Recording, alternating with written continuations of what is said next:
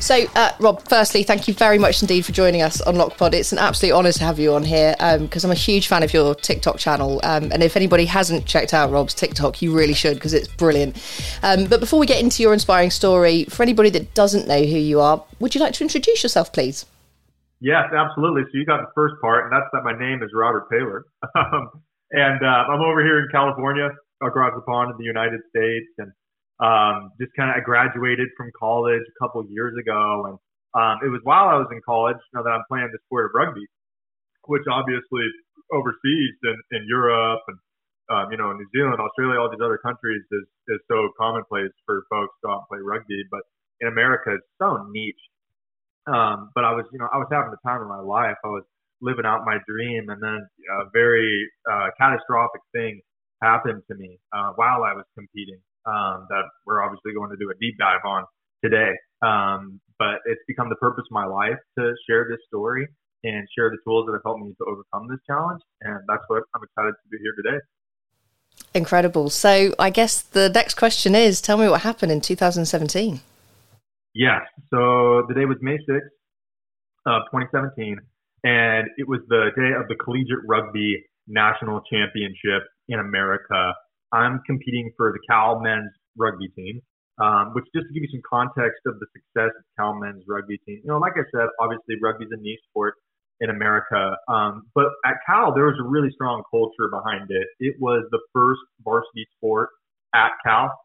And by the way, Cal is kind of just over on the coast in Berkeley, right next to San Francisco, Oakland, those big major cities there in the Bay Area of California. And um, I think the program was started in 1882 if I'm not mistaken, which I know by English standards isn't super old, but for us it's a big deal. So, Quite, yeah, yeah. Uh, yeah, so so it's uh, you know it's a history program, a lot of success.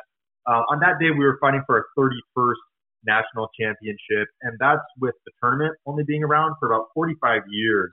Um, so we were the most dominant sports program at any level, any gender um, competing in America.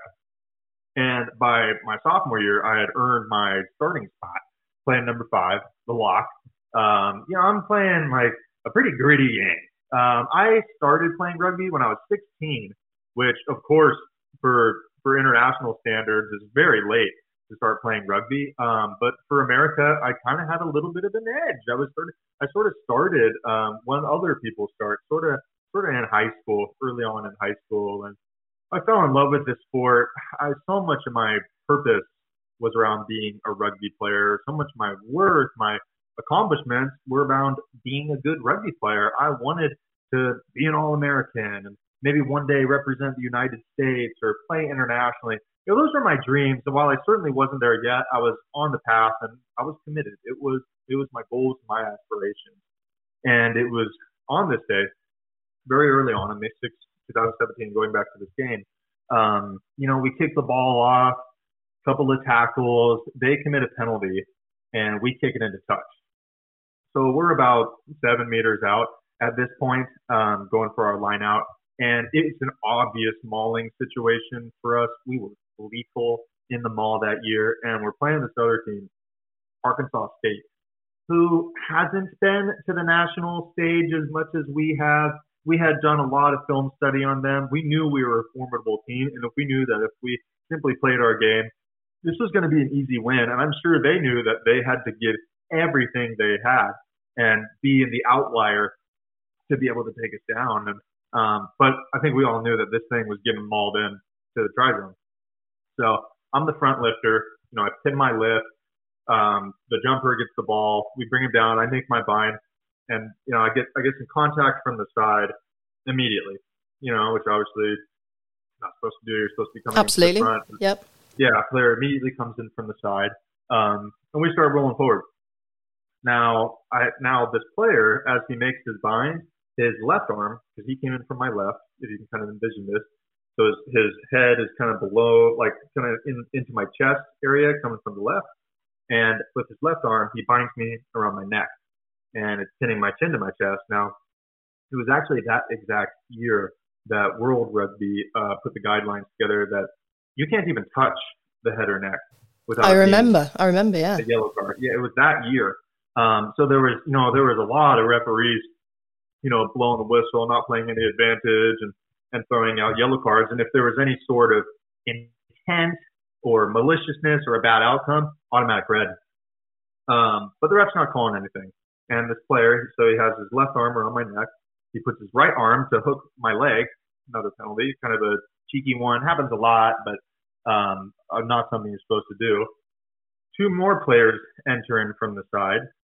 We're still rolling forward at this point. Yep. yep. You know, we're, we're beating them, and I'm and I'm continuing to push too. Um, this is my job. This is the national championship. Of course. I want to score early. This is about a minute 30 into the game. So another player comes in very low on me. He loses his footing and chops me down by my legs.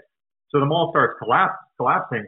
And this player who initially came in from the side, the first one with that bind around my neck, yep. he he really starts he starts bringing it down. You can see the pictures and the video footage where I mean his, his you can see the muscles in his arms are straining. He's coming down with this thing. So I just start falling, thinking this is another routine collapsing of a maul. It happens in almost 50% of all mauls. It's quite routine. Um, I'm trying to get good head position, but I can't. And I remember I just kind of closed my eyes for impact, and I, I grit my teeth, and then I just felt this god awful crunch in my neck, and then it was just like poof, I mean, I couldn't feel anything. I couldn't move anything. It's like one minute I was living out my dream, playing in the national championship. I closed my eyes, I opened them, and I was in my worst nightmare.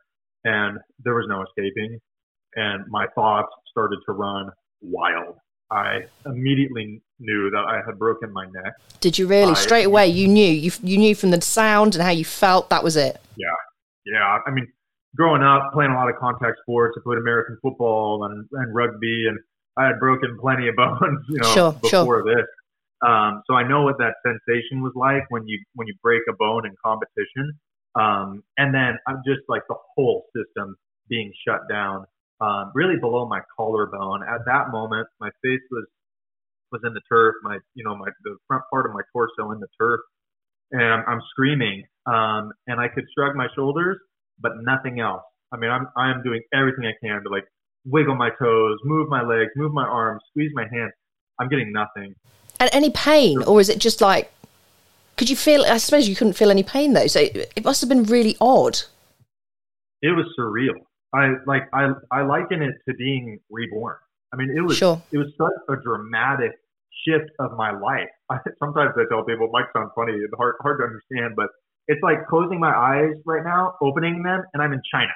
Like I'm right. in a completely different life, right. a completely different place. You know, in this situation, it was something a little more natural. Um, but still, I, this body that I had had my whole life, this body that had served me to help me fulfill my goals and my aspirations, it was completely, utterly broken. And I had seen those stories on my phone or you know on TV before, where you hear the testimony where some this happened to somebody and they kind of explain that sensation. Oh, there's pins and needles everywhere. I couldn't feel anything. I, I tried to move my body. I couldn't and terror rushed over me.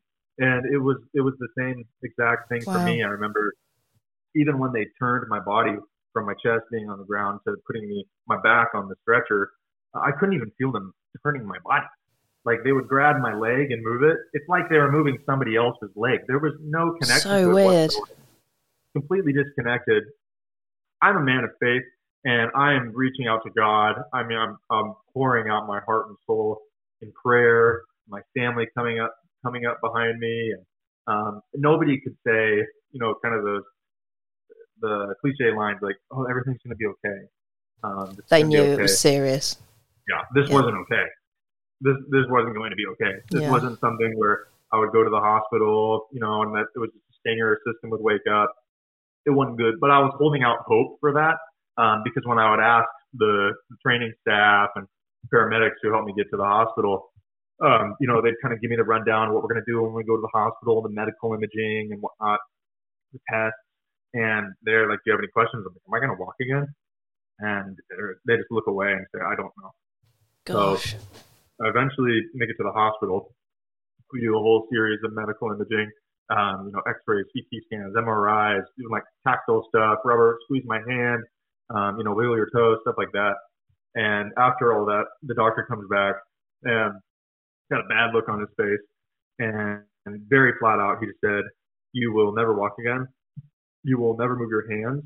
You'll be lucky if you can pick up a piece of pizza and bring it to your face." That's what you need to be focused on. Like, don't don't focus on going back and playing rugby. Don't be focused on like getting out and walking right now. Like, you need to be focused on hopefully being able to like feed yourself.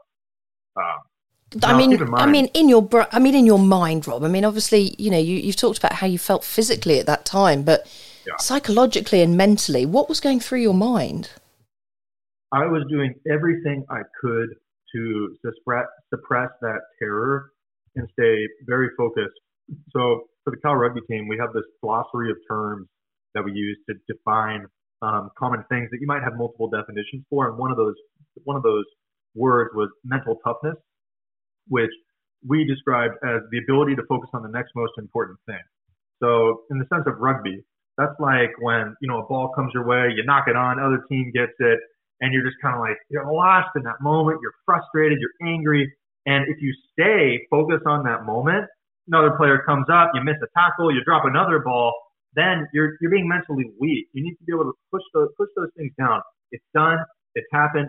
We'll study and film tomorrow. But right now, I need to focus on the next most important thing, which is, you know, pushing in this scrum or, or whatever it is.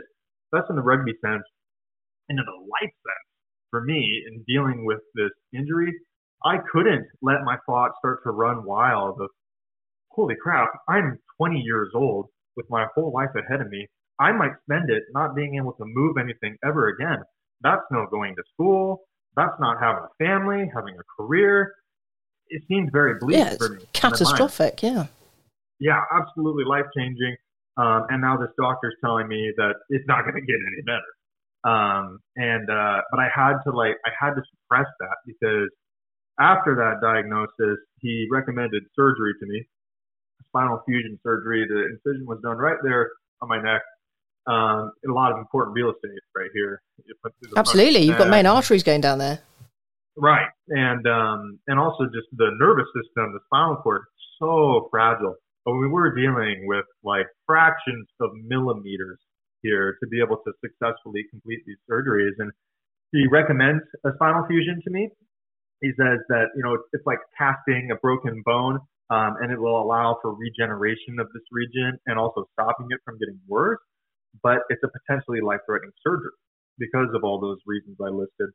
Um, and I had 30 minutes to make the decision if I wanted to go into the surgery. 30 minutes. Um, that's all. Yeah, that's it. Gosh. Yeah. yeah, research research shows that if you have your sur- your surgery within the first eight hours of your injury, right, it dramatically increases your chances of recovery. Okay. Um, and that was that was the amount of time I had to you know make the decision, get the operating room prepped and ready to go, and then undergo what is probably I would assume like four to six hour surgery. Um, so the first thing I did was call my religious advisor because I wanted prayer, and actually I wanted a priest to come out to give me the sacrament of anointing of the sick. That way, if I died, I went to heaven. Sure, sure. And this is how serious it was. And he said he would do that. Um, before he hung up the phone, he gave me this piece of advice, and it's really carried me. And it gave me gave me power in such a powerless situation. And he said, Robert, throughout this journey, there's going to be a lot of things that you just can't control. But the one thing you have control over is your mindset. So your positivity, your ambition, your willingness to wake up every day and fight this, that's up to you. And this injury can't take that away from you. And, you know, I couldn't control my body. I couldn't control what these doctors told me. I, I couldn't control any of that, but I could control the decision to keep moving forward and the decision to, to be positive. And when I say being positive, I don't mean like controlling our mood. Okay. You know, controlling whether we're happy or sad because I don't think we have control over that all the time. Maybe we can influence it, but we can't just flip a switch and we got a smile on our face or a frown. But regardless of how we're feeling or regardless of what we're going through, we can keep moving forward. And that gave me so much, so much peace. Um, and it made me feel so empowered right. that I would go into the surgery without fear. You know, knowing that, knowing that I made the decision that's going to give me the best outcome with the information that I have. And, you know, from there, I mean, we went into the surgery, but then I had to battle pneumonia. when I couldn't cough. Oh, I Rob. couldn't swallow anything. So they put a tube up my nose and down to my stomach. That's what fed me for a month. I lost 60 pounds in that first month of my injury. Mm-mm. Death was sitting with me in that room, waiting for me to quit.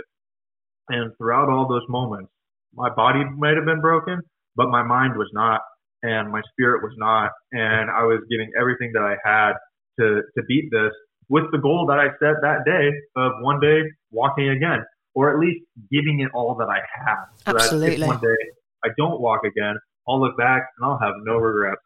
And how are your family at this point? I mean, your family and friends must have just been beside themselves with worry because it sounds like I mean you're you're a young man, you know, you're very focused, but it sounds like you're you know thankfully you've got a very strong mind and good sports psychology and you've got religion and you've obviously got a great uh, you know support network around you but how on earth are your family feeling? Now now you can go back and have that conversation with them at the time. What was it like for them? It was probably the hardest thing for me to deal with was uh, was interacting with my family. Um, and easily the saddest moment I've endured throughout this entire injury was that first moment that I saw my parents when when I was on the field and they came over behind me. My dad was to my right side and he grabbed my hand and I couldn't feel him grabbing my hand. My mom behind me. Um, and all I could do was just say, I, I love you more than anything in the world. I love you more than anything in the world. Um, you know, through my tears and everything, I always tried to be strong for them. You know, I always tried to make them proud. And in that moment, I was weak, I was broken, and there was nothing else I could do than just let them know I loved them. And my brother actually wasn't at that game. He was taking uh, SAT. It's like a, an American standardized test for getting into college. And um, he, uh, I mean, we just had to tell him the news over the phone, and then he needed to get to this hospital immediately before I went to that surgery so I could potentially say goodbye. And uh, and here here's another person who, you know, my, he was my little brother, and I always tried to make him proud. I wanted to be a good role model for him. I wanted to be like strong for him, and I couldn't be strong in this moment. And I told my mom before he he came into the room, I'm like, you have to tell him he is not allowed to be sad. Like he's not allowed to cry. And you know, maybe that sounds so selfish of me, but I just I couldn't handle any more negativity. Um, it would have completely shattered me. So you know, while while I was in tears and while I was muttering words uh, for him, I mean, he he might have dabbed a tear or two, but he was maybe one of the strongest people on that day because um, before that surgery, I also you know I called my religious advisor, but then after that, I FaceTimed my closest friends, and I had him hold the phone right in front of me, and I you know I told him what happened, the prognosis, the surgery, and and that I love them too. Um, and throughout all of it, you know, I mean, he he just stood there strong. He held that phone.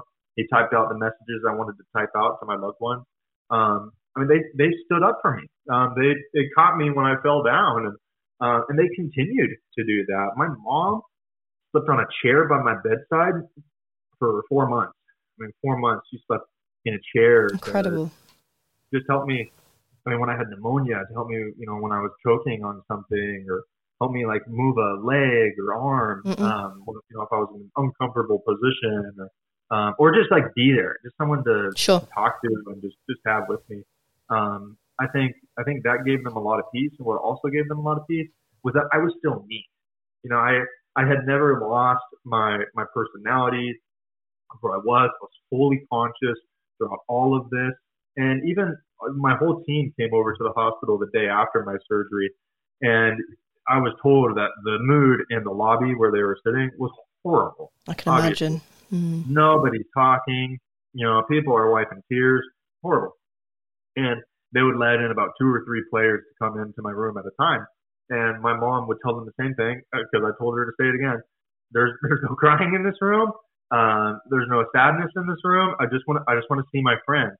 And she would tell them when you go in there, you're going to see that this is still Robert, and he's he's still going to be gregarious and have a smile on my on his face. He's just going to be laying down, not moving much. And uh, and that's exactly you know how it happened. My friends would come in and, and we'd be joking around, and you know I'd tell them what happened, uh, but you know that that I'm not quitting on this thing, and you know we would just like have a good time, and everybody left that room with smiles on their faces because I mean, we had such a such like a mutually beneficial interaction and, and all of those things. Um, but I mean, it certainly it took a lot of strength out of them, out of, out of me, but but we all love each other. And um, and that, that that's a, that's a good team. That's a strong team. You know, that it's it's a family. A proper team's a good family, and you know, Mm-hmm. I mean, gosh, your parents must be incredibly proud of you and your brother the way you support each other. But on top of that, you know, your coach from the team. It's just uh, it's it's very sad when it takes a tragedy to make you realise just how think how fortunate. You know, you are as an individual, anybody, you know, until something bad happens, you kind of go, gosh, you know, look around, look at all these people that are here for me. Uh, and, you know, it sounds like you were keeping their spirits high as well. After the surgery, Rob, how did you start to kind of um, rehabilitate? What was the next kind of process for you? Yeah. So first was was medical stabilization with the pneumonia and, being able to to eat again. So I was very focused on that. I was sleeping about two hours a day. I mean, they were- they were just running the medical staff through there constantly, and the breathing treatments were unbelievable. Um, you know, the surgery was life threatening, but this pneumonia was in route to kill me. Um, I mean, I, was- I was choking, it was building, and I couldn't cough. So they would um, they would have like people put their hands right below my diaphragm, push as hard as they could, you know, from the top, and I'd have. Uh, I mean, we we were stuck in shoving tubes down my throat. Um, but again, it's like control your mindset, um, focus on the next most important thing. This is what I needed to do to get better. So that's what I did. And during all those times, I mean, I had a lot of sleepless hours, as you can imagine. And uh, one of the things I started doing was like envisioning myself walking again. I did, and I did it all the time. Um, like I would be watching like a movie, and I watched Forrest Gump like 50 times while I was Oh, lovely. Love it. Yeah, it was one of the few things I saw. And you know, there's that scene where he like breaks out of his leg Yeah, braces and he's yeah. running. Like, I mean, I would be just like like looking at that, and I'm like doing everything I can to move my legs. Or in the middle of the night when I was like sleepless, I'd have a nurse help me like bring my knee to my chest and straighten my leg back out again. I'd do that over and over again. And I would try and send that signal from my brain to those muscles to make those motions. Now, I wasn't contributing anything. Nothing was was actually contracting from my muscles, but I was like challenging the nervous system, trying to just get around this break in my spinal cord because my mind was still completely fine, my brain and my muscles were still completely fine. I just had to find a way to get around this. Uh, Sort the this communication error. Yeah.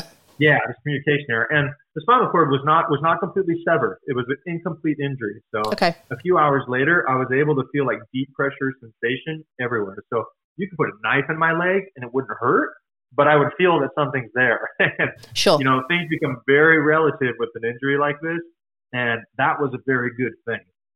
Um, you know, opposed opposed to having no sensation at all. Um, so I was very grateful for that, and I used that um, to spur hope. And when I would start from the top of my body, I would envision myself, um, you know, lifting up my arms, which at that time I could probably lift my arms, you know, maybe three, four inches off the bed. Uh, but I would do that for 20 reps. And then I would try uh, like straightening out my tricep, you know, just like like arm overhead, Yep, or yep. for me when I was laying on my back, you know, extending my arm out in front of me, and I would do that for 20 reps. Nothing was happening, but I was trying, squeezing my hand, opening my hand, contracting my core muscles, working through every muscle through my legs, all the way down to my toes. Now I wouldn't even move a single thing hardly, and I'm, I'm like laying here like exhausted mentally, Sure. even like physically just feeling tired after something like that. But I would do it constantly. And then eventually I was transported out to Colorado, a place called Craig Hospital in Denver, Colorado, Okay. one of the best spinal cord rehabilita- rehabilitation facilities in the world, certainly the United States. And um, I show up there, their attitude is totally different. And they say, Robert, yes, what happened to you? It's terrible. This is this is a catastrophic injury, but we don't know where you're going to progress from here. I, you might walk out of these doors one day, and you very well might not. But the one thing we do know is we're just going to give you everything you have, and we're going to allow you to give everything that you have as well.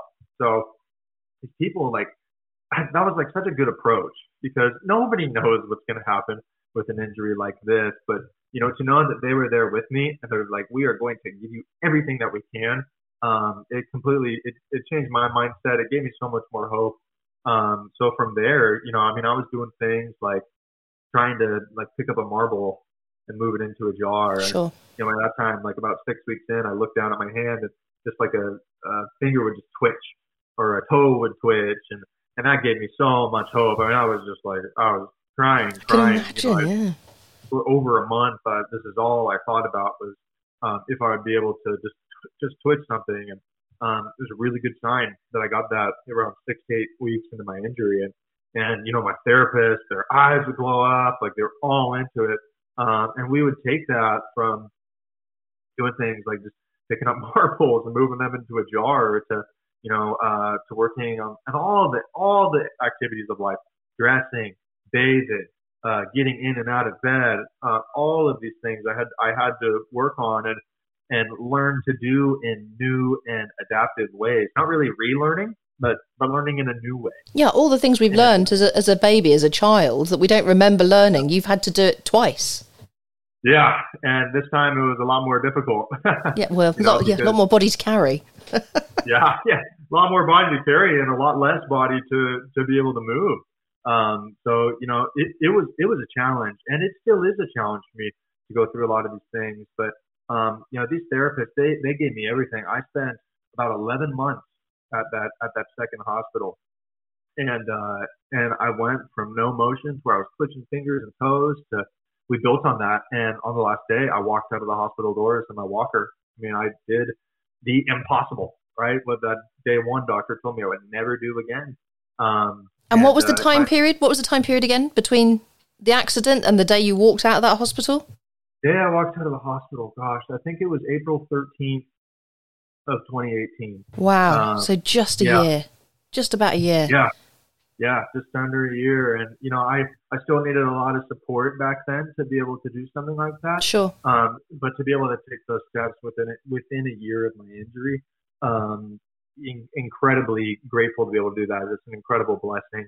Um, also required a lot of hard work and a lot of support, but mm-hmm. um, I got there, and you know that allowed me to return back to school and continuing up my rehab and, and graduate from school. Um, you know, to where here I am today, I can stand up out of this wheelchair in my walker and walk up to 300 yards.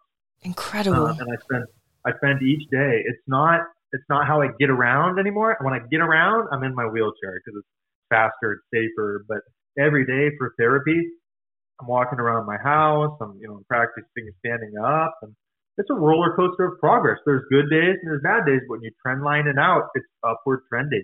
Um, so I mean, it's, it's it's a miracle. It really is. And uh, do you see it that way, Rob? Do you see it as a miracle, or do you see it as have you got kind of more of a scientific brain that it's you know it was hard work, determination, it was science, it was medical, or do you see yourself as a bit of a miracle, or perhaps a hybrid of both? I think it's both. That, that's what I think. I think um, you know you, you can't like cut off a limb and regrow it, right? And you can't completely sever a, a spinal cord and uh, and regain the type of motion that I that I have had. I had that opportunity within me. Now I'll tell you the odds that I would walk again um, on day one were probably about one or two percent or less. Um, I mean, they were horrible odds. So to be in that little one to two percent window, I had to I had to give my effort, you know, in the in the one to two percent. I had to have perfect effort, you know, at least in my mind, and and how I approach this. Um, so you know that's that's where the miracle comes in. Is you know that I did experience this um, this regeneration and my nerves being able to reconnect. Um, but I but I had to work along with that process sure. as well. Um, and you know that was gosh, I think I'm on day 1669 now of you know since May 6th of 2017, and you know, every single one of these days I've I've been very intentional um, about putting in rehabilitation, taking you know good quality rest days as well, and you know just helping my my mental diet and, and things like that. Um, but I post on Instagram like daily stories of my rehab. I love doing that, um, and I think it helps like get that message across that like this isn't just a miracle, um, and it's not just about the good days. It's about waking up every day and answering the bell. Sure. Um, just just doing doing something and um, do you ever have days where you just wake up and you go, "Oh gosh, I just need a rest. I'm tired." Oh. Are there ever days that you are just exhausted? I had that today, Katie. I got my COVID booster shot yesterday, and I was like, I was sweating last night, and I've got I've got my aches and pains and all that stuff. So I definitely I, I woke up today and I had to I had to pry my eyes open and um, and get after it. But you know this this injury has given me um, it's it's taken a lot, but it's given me so much more. And one of those gifts it gave me was the gift of perspective. Um, because before my injury, I had a very good life. I mean, when I would write like a college application essay and they would see it say like, what's your greatest challenge? I would be like, I don't even feel like I can answer this challenge. I mean, you know, that's like, that's like me trying to win a national championship. Right, or, right. Uh, something like that. Like that, that, that just fails in comparison to, um, to somebody who's, you know, really going through a difficult personal struggle. Um, I had never suffered really. And uh, and I was grateful for that. I, I really was. That, that's a blessing to, to have that kind of privilege. And um, I recognized it. I was grateful for it. And I try to use those gifts that I have to make a positive impact on someone else's life. And uh, but when my injury happened, I mean, I, I was really suffering. And the next day was never guaranteed. Um, and uh, but even in those moments, there were still so many people who were dealing with a worse situation than me. Yeah. And um, and one thing I would do regularly when I was having a down moment, and I still do this today, um, is to look at those stories of people who are enduring immense personal struggle. But I look at them, explain how they make their lives happen. And a lot of times they have a smile on their face, and I'm just like, man. I look at my challenges and I say, compared to what? I'll be like, I'm so tired, but compared to what? Or this is a lot that I'm going through right now, but compared to what? Now, that statement something I recommend people use a lot, but and it's not meant to dismiss our challenges because I think that's no, very no. unhealthy when we dismiss our challenges, but it just puts it into perspective and helps us realize that what we go through is overcomable and there's so much that we can achieve. So when I'm having a tough moment like that, you know, I wake up, body aches, you know, maybe I'm feeling a little feverish or something like that. Um, but I can't get out of bed. I try to view like view the gift in that the fact that number one, I woke up today, and that's an incredible gift to have another day of life.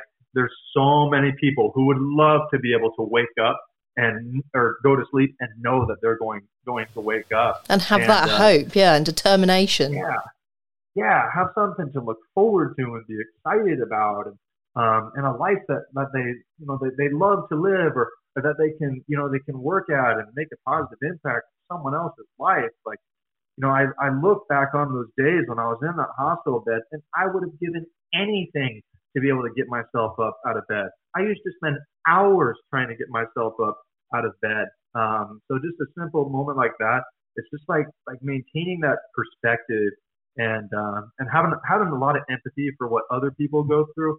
Um, that really helps me because I do have a lot of hard moments, and almost every time I have one of these workouts, I mean, I'm moaning, groaning before it. I'm like, gosh, okay, here we go. This, this is going to be hard. I mean, this, sure, this is sure. really going to challenge me.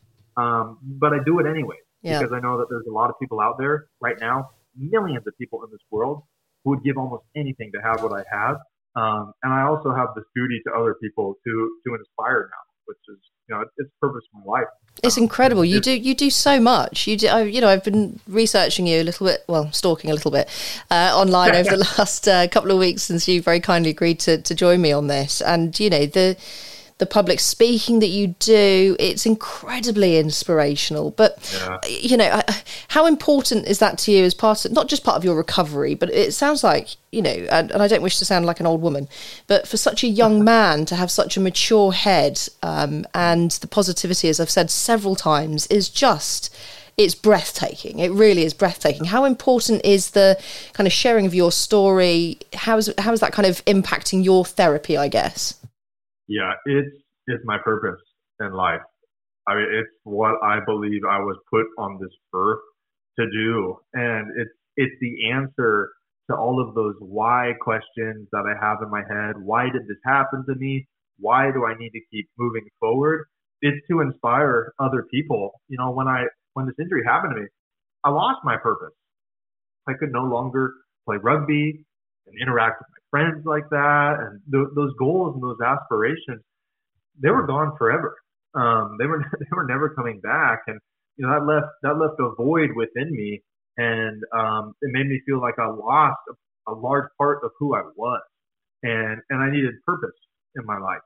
And when um, I was like three days into my injury, my best friend's mom started a GoFundMe campaign for my rehabilitation. I'm sure you can imagine breaking your neck is is not a financially uh, sound decision. Uh, no, and especially not in America.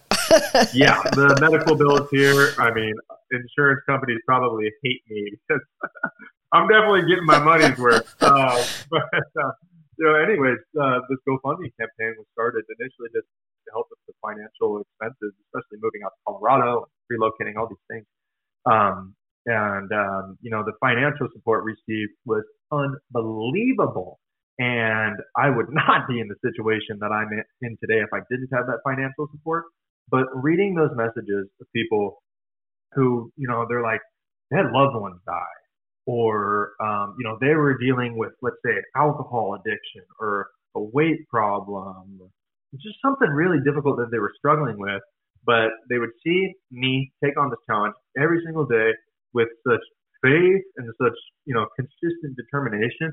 And they would just talk about how it's given them hope. And, you know, when I, the first thing I do every morning is I look at um, my messages on on Instagram from people who are like reply to these stories that I do or posts and stuff.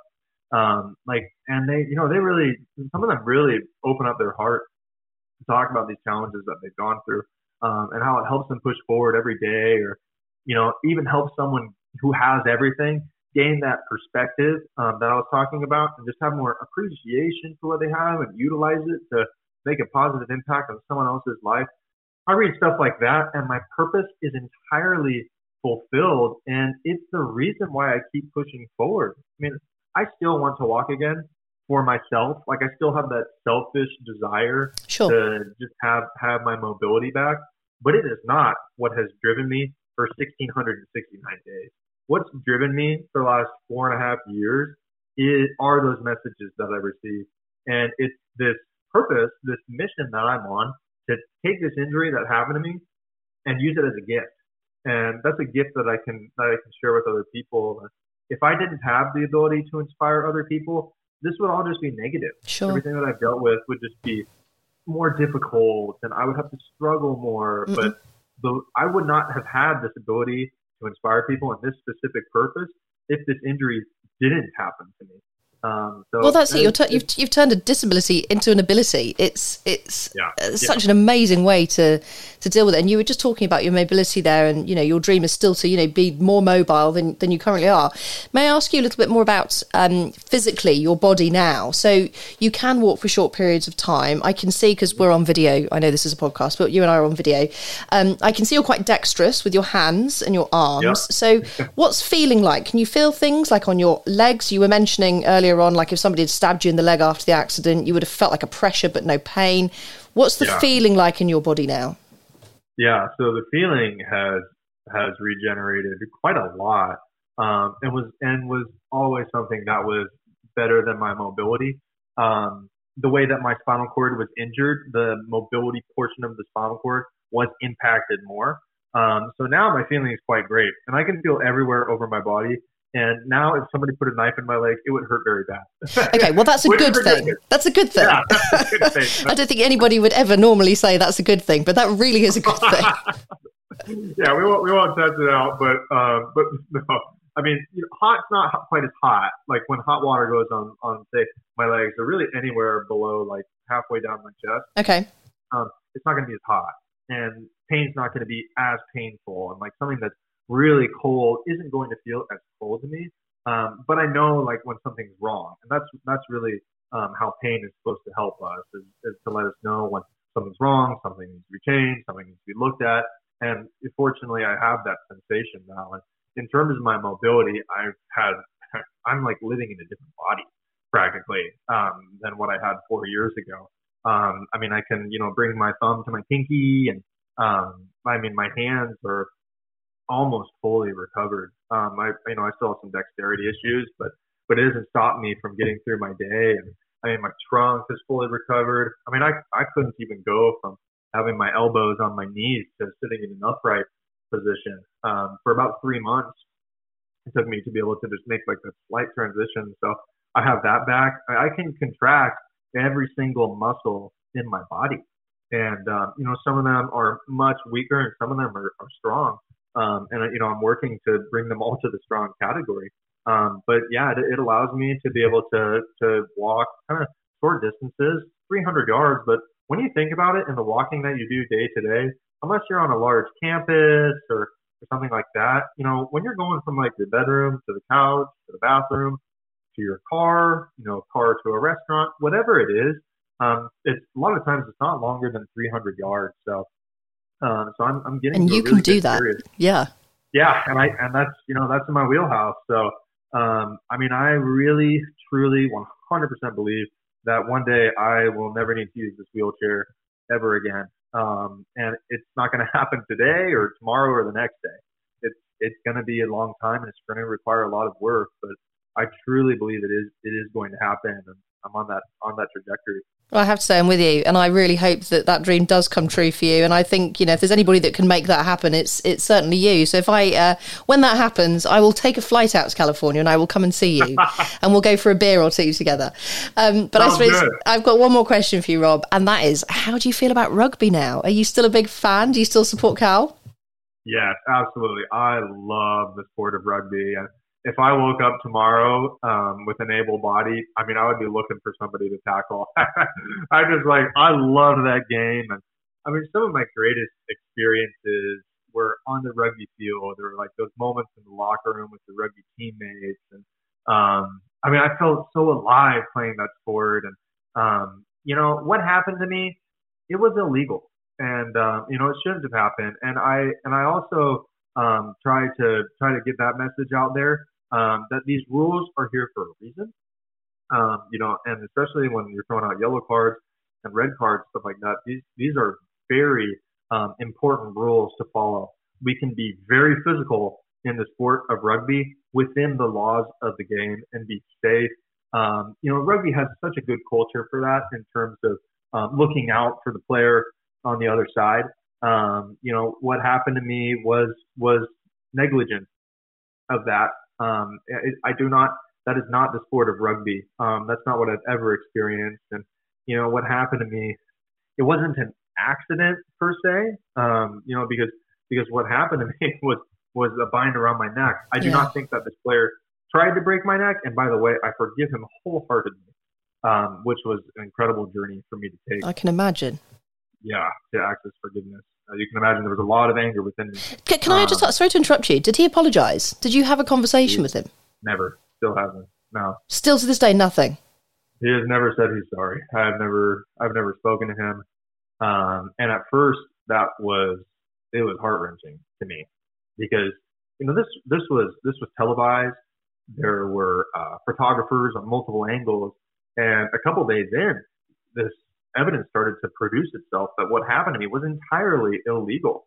And, uh, you know, at first I just kind of thought it was a fluke accident. You know, it happened so fast. I didn't know exactly what was going on. Um, you know, but then it, then it really started to show that, um, that this wasn't just a fluke.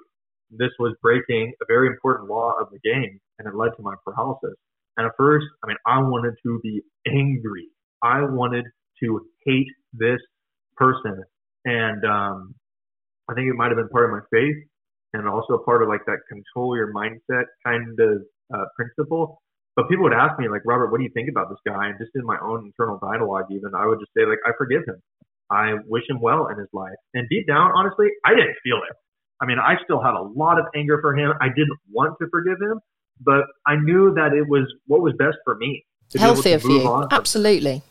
Yeah, and you know that's that's a real important lesson in forgiveness because a lot of us have people that we that we need to forgive, or even just a situation when you're just mad at mad at the world. Um, when we can like make that decision of forgiveness and consistently do it over and over and over again, no matter how we feel, then we're freed of all that anger. We're freed of, of any any animosity that we hold. And I think forgiveness is always the answer. And you know, as I continued to say that over time, I forgive this person, I wish him well. Eventually, that hatred went completely away. Um, to where you know, here I am today, totally freed of all of that. And uh, you know, whether whether he does say he's sorry to me or not, anytime down the road, my answer is the same: I, I forgive you and I wish you well. Um, but uh, you know, that was that was quite a journey for me to take. And uh, you know, just going back to the sport of rugby, um, you know, not not in line with what the sport actually is the most supportive community I think I've seen throughout throughout my injury is the rugby community. And I got you know jerseys of like the New Zealand All Blacks like hanging up in in my room, and you know, all the way from like that to like just little tiny rugby clubs in America or you know overseas sure, sure. as well. Um, you know, this this community has just been so gracious to me, and um, and it, it means a lot for me to be able to give back to that community and promote the sport because it taught me invaluable life lessons and gave me lifelong uh, relationships that I would never trade away. I bet. Well, if you ever come to the UK, uh, come down to the Southwest and I'll take you to see my team, the Exeter Chiefs. Have to give them a plug. Uh, or, yeah. or we can go out to Twickenham in London. But uh, yeah, we're big rugby fans down here. So uh, check out the Exeter Chiefs because awesome. they're they're brilliant. Uh, and sorry for, sorry to the Bristol Bears that will probably be listening to this. Uh, but seriously, Rob, thank you so much for your time. It's been an absolute honour speaking to you. And I just, uh, I'm almost speechless. You're a huge inspiration and you're a bloody nice chap as well. So thank you very much for your time. And let's keep in touch. Absolutely, and, thank you so much. This absolutely made my day. All those COVID vaccine symptoms are just like completely vanished. I got a permanent smile on my face. So thank you so much.